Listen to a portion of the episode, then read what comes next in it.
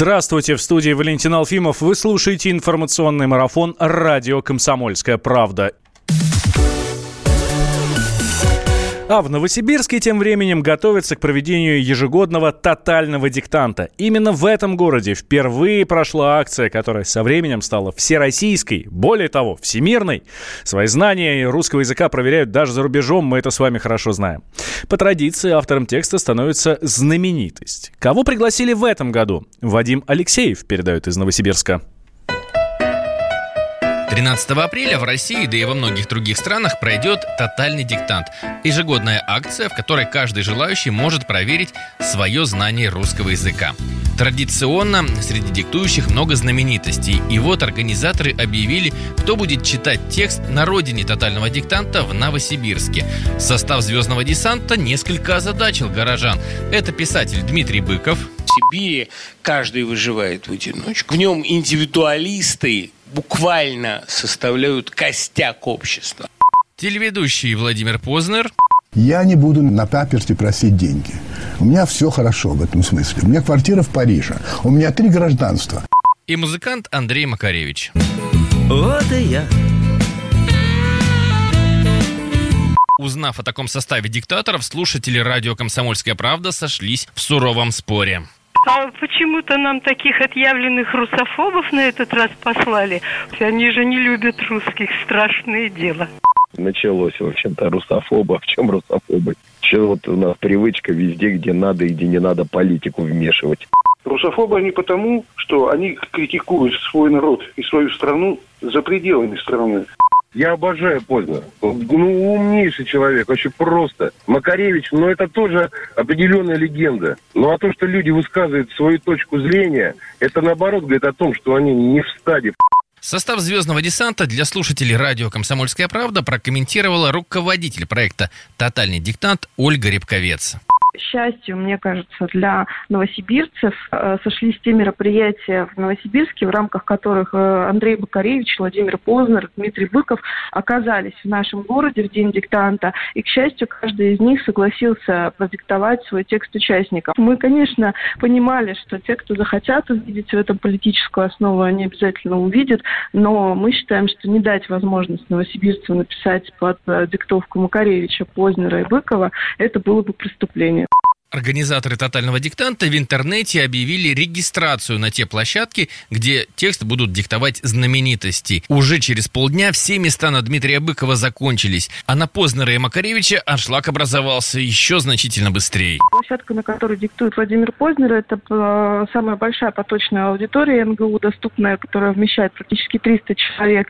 Э, у Андрея Макаревича в университете архитектуры и дизайна э, площадка на 100 человек – количество мест, э, которые я назвала на Владимира Познера, закрылось за 8 минут, а на Андрея Макаревича за 9 минут.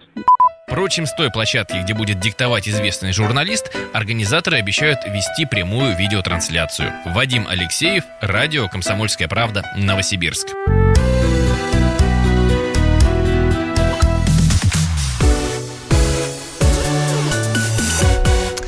Защита Александра Кокорина и Павла Мамаева будет обжаловать решение суда о продлении ареста. Об этом рассказал радио «Комсомольская правда» адвокат футболистов Игорь Бушманов безусловно, обжалованию подлежит, и мы воспользуемся своим правом, конечно, без каких-либо надежд. У нас как вот фактически день-день сурка повторяется, из одного решения в другой перетекают одни и те же доводы. Безусловно, каждый из обвиняемых по этому делу рассчитывал, что хотя бы мера пресечения будет смещена на данной стадии, тем более для этого более чем основания они, конечно, имелись, учитывая то, что уже существенно изменились те условия, которые ранее учитывались судами при избрании меры пресечения. Но вот суд на столь долгий срок э, посчитал необходимым эту меру пресечения оставить прежней, к сожалению.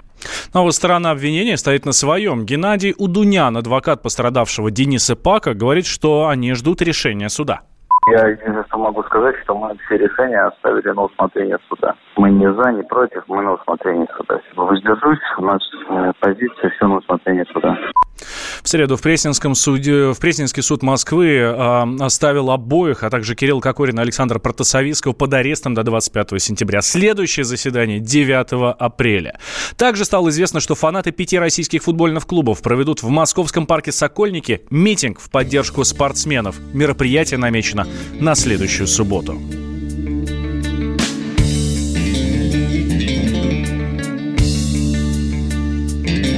Маршруты московские, маршруты знакомые. Засядем в букашечку, махнем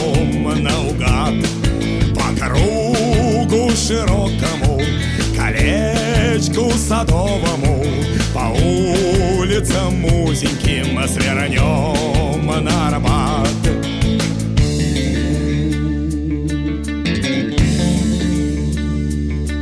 Бульвары зеленые, на дворики старые Легенды столичные, сиреневый взгляд Тридополя, глаза твои карие На площадь вокзальную проводят меня. Электричкой из Москвы. Я поеду, я поеду в никуда. М-м. Там, где слышен крик совы Там, где стынет в лужах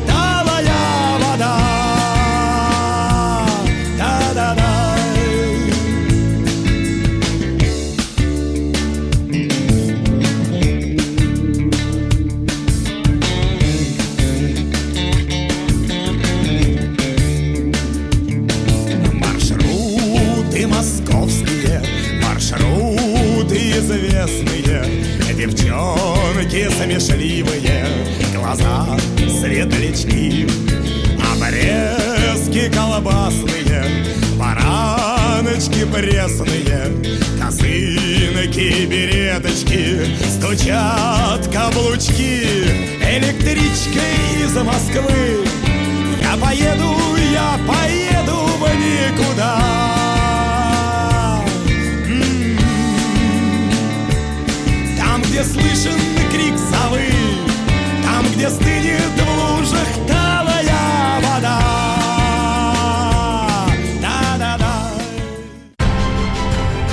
Будьте всегда в курсе событий.